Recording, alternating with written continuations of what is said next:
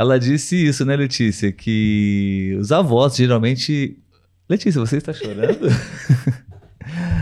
Por que você está chorando? Eu sabia que eu ia chorar nessa. É mesmo? Por quê? Porque eu pensei logo nos meus avós. E aí, quando ela falou nos avós, né? Eu me emocionei principalmente com ela falando de sentir o cheiro, né? A lembrança do. É muito forte, do né? outro, é.